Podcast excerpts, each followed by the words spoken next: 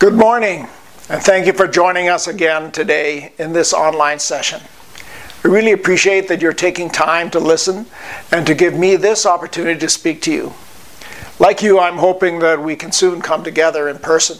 I really miss the fellowship.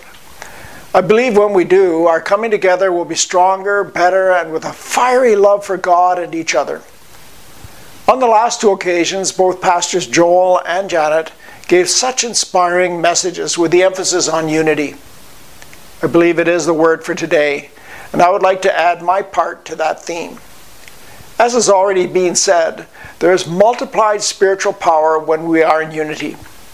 Yet today there is so much disunity because of friction that polarizes people and separates them into different factions of belief and opinion, and also because of legitimate grievances.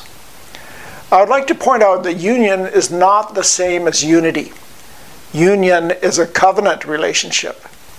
This week we celebrate Canada Day, the union of our provinces and our vast mosaic of diverse people as one nation. There are many areas where we do not have uniform opinions and where there is not equal treatment. These are all breeding grounds for a climate of disunity that threatens the union. Union is the commitment to stay together, and that union must be strong enough to overrule and settle the areas where we are not one. In the preamble to the Canadian Constitution, the Charter of Rights and Freedoms, there is a statement of the ideal that is the foundation of our union as a nation. Canada is founded upon principles that recognize the supremacy of God and the rule of law. I like that. Canada is a wonderful country because together we embrace those ideals. The ideals may be challenged and even discredited by some of our history and recent events. The ideals, however, are perfect, even when it is clearly not a perfect union. We choose not to abandon the union, but to reconcile, redeem the past, and move to form a more perfect union in accord with the ideals which we have embraced. The phrase to form a more perfect union is in fact the preamble to the American Constitution. This phrase contains both the ideal of intent and the recognition that it must be a work in progress. Social friction and fracturing are in the air. It is part of the present social climate, but also being used by spiritual powers to threaten union through the tools of disunity. As believers in Jesus Christ, we should be models to the world around us and to the power of union to overcome the polarizing challenges of our times. I am deeply appreciative for the blessing of being part of our fellowship at Elim. We have stuck together through these difficult times with such a display of love, encouragement, and faithfulness. Although seriously limited, we have tried to use our church community to be a blessing to all, including you that join us through this media. You have honored us with your time and attention. Nevertheless, I believe our joining together in fellowship must be and will be better. There is strength in our union that we will have an opportunity in renewal to draw from the more perfect union. So, a more perfect union, what does that in fact mean? If it's already perfect, how could it be more perfect? The ideals are perfect, but the execution of those ideals depend upon a united approach to the challenge of the day. A union can be made more perfect by facing and overcoming challenges. Even the love of God, the perfect bond of unity, can become more perfect by how we live it out in this broken world. Now is the time to make our church union, our fellowship, more perfect. Maybe we can just consider a little analogy about joining together. I have a bit of an obsession with glue. I have just about every kind of glue crazy glue, gorilla glue, DAP instant bonding glue, one of my favorites, the whole Flex Seal family of products, epoxy glue, shoe glue, carpenter's glue, Elmer's glue, airplane glue. There are even some amazing products that I do not have access to. The people that made my kitchen cupboards put them together with a mystery glue that created an unbreakable bond in just 30 seconds if used as directed. I was not allowed to touch that glue since the carpenters were afraid I might end up stuck to my cupboards for life. Why do you have so many kinds of glue, you ask? Well, because you never know when something might break that will need to be stuck together. And I've noticed that one particular glue does not always create a bond with all materials. For example, I can't glue the sole of my shoe to the main body of the shoe with crazy glue as it does not bond well with rubber. So I need a glue specially designed for rubber soles. The fascination with glue has led me to ask the question Is there a glue designed to get very different people to stick together? And the answer is yes. There's a product specially designed to bond human souls together in unity.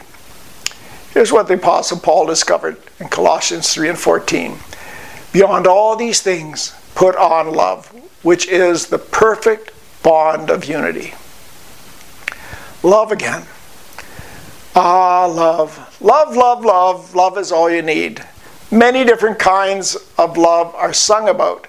Love is the theme of more than 100 million love songs that have been written.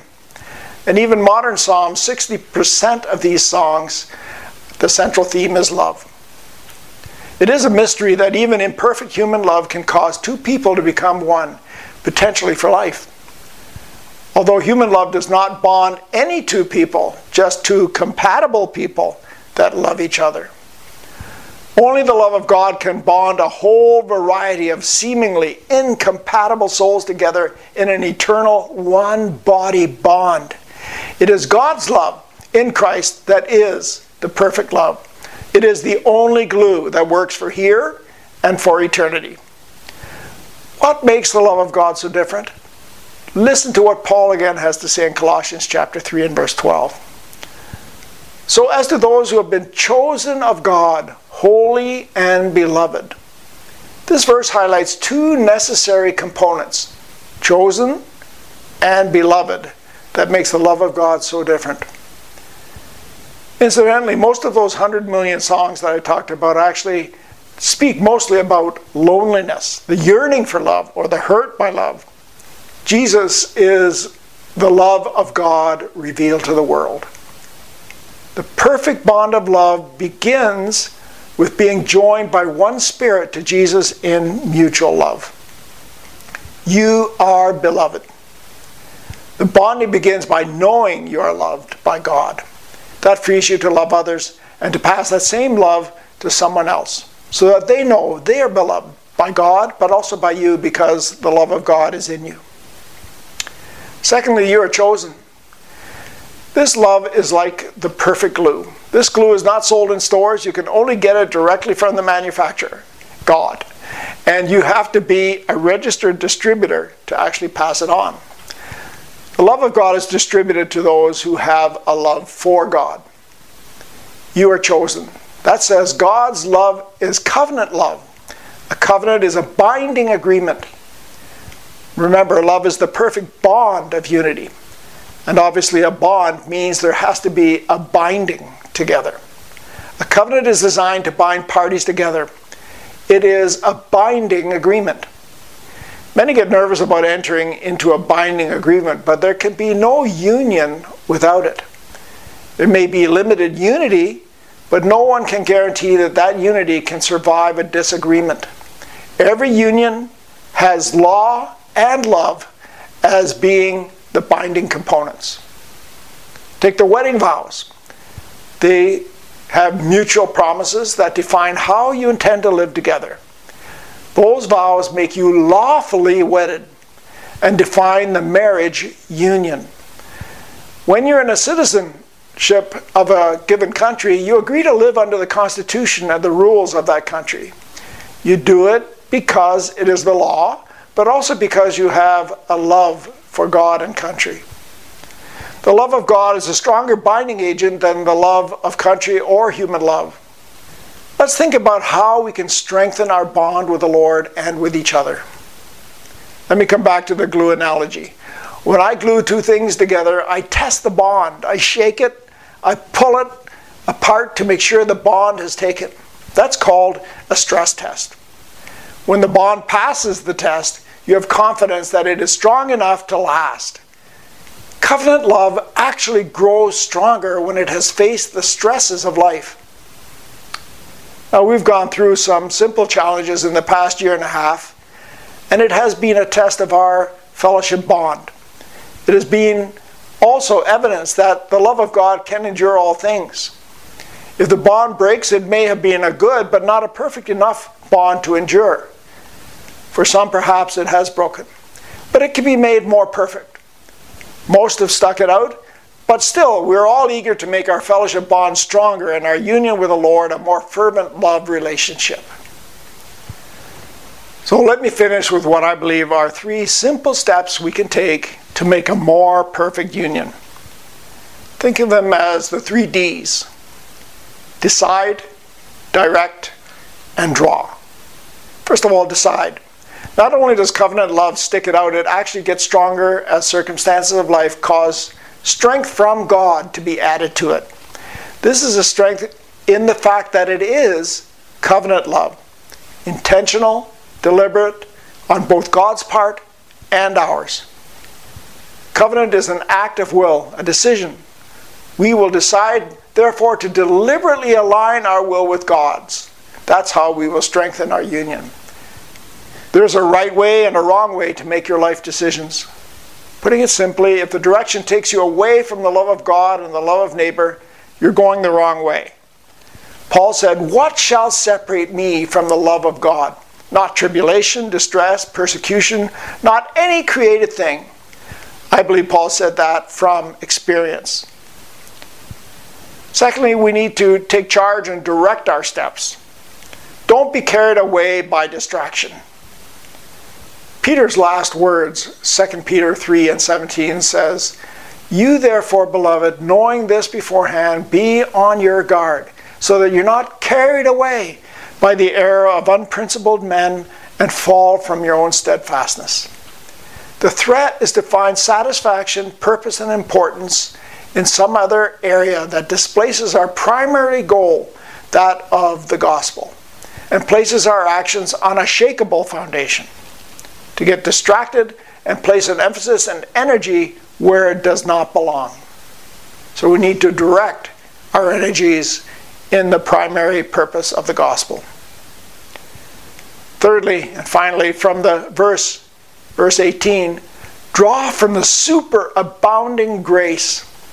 Peter goes on to say, but grow in grace and in the knowledge of the Lord and Savior Jesus Christ.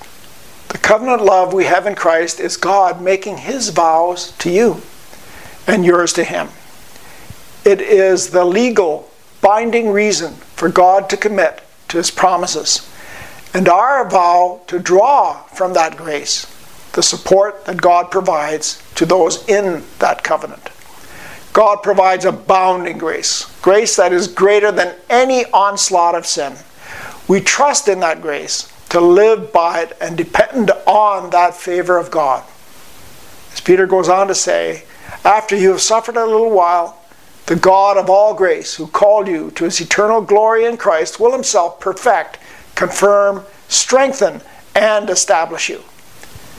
That grace perfects, confirms, strengthens, and establishes us in life on a firm foundation.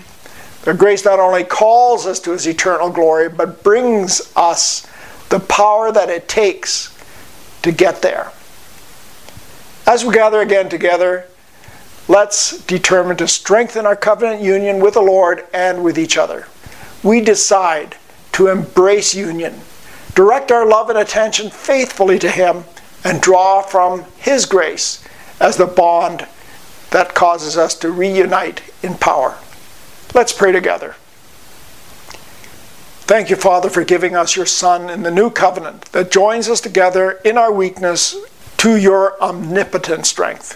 Thank you, Jesus, that you made the covenant personal, a joining together in a voluntary bond of love.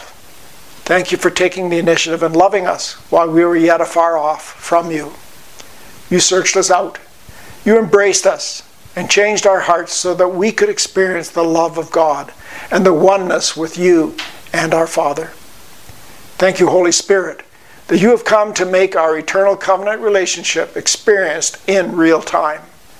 We have come to realize that there is more to our union than meets the eye. That the unity with you, Holy Spirit, of Christ is a mysterious bond that joins us together with a supernatural love that is the perfect bond for harmony, whatever the natural differences. Help us to maintain that unity that is in the name of Jesus. Amen. May God continue to bless you in the coming days and until we meet again. We look forward to that moment. And until then, may His grace be your support and help and strength. God bless you.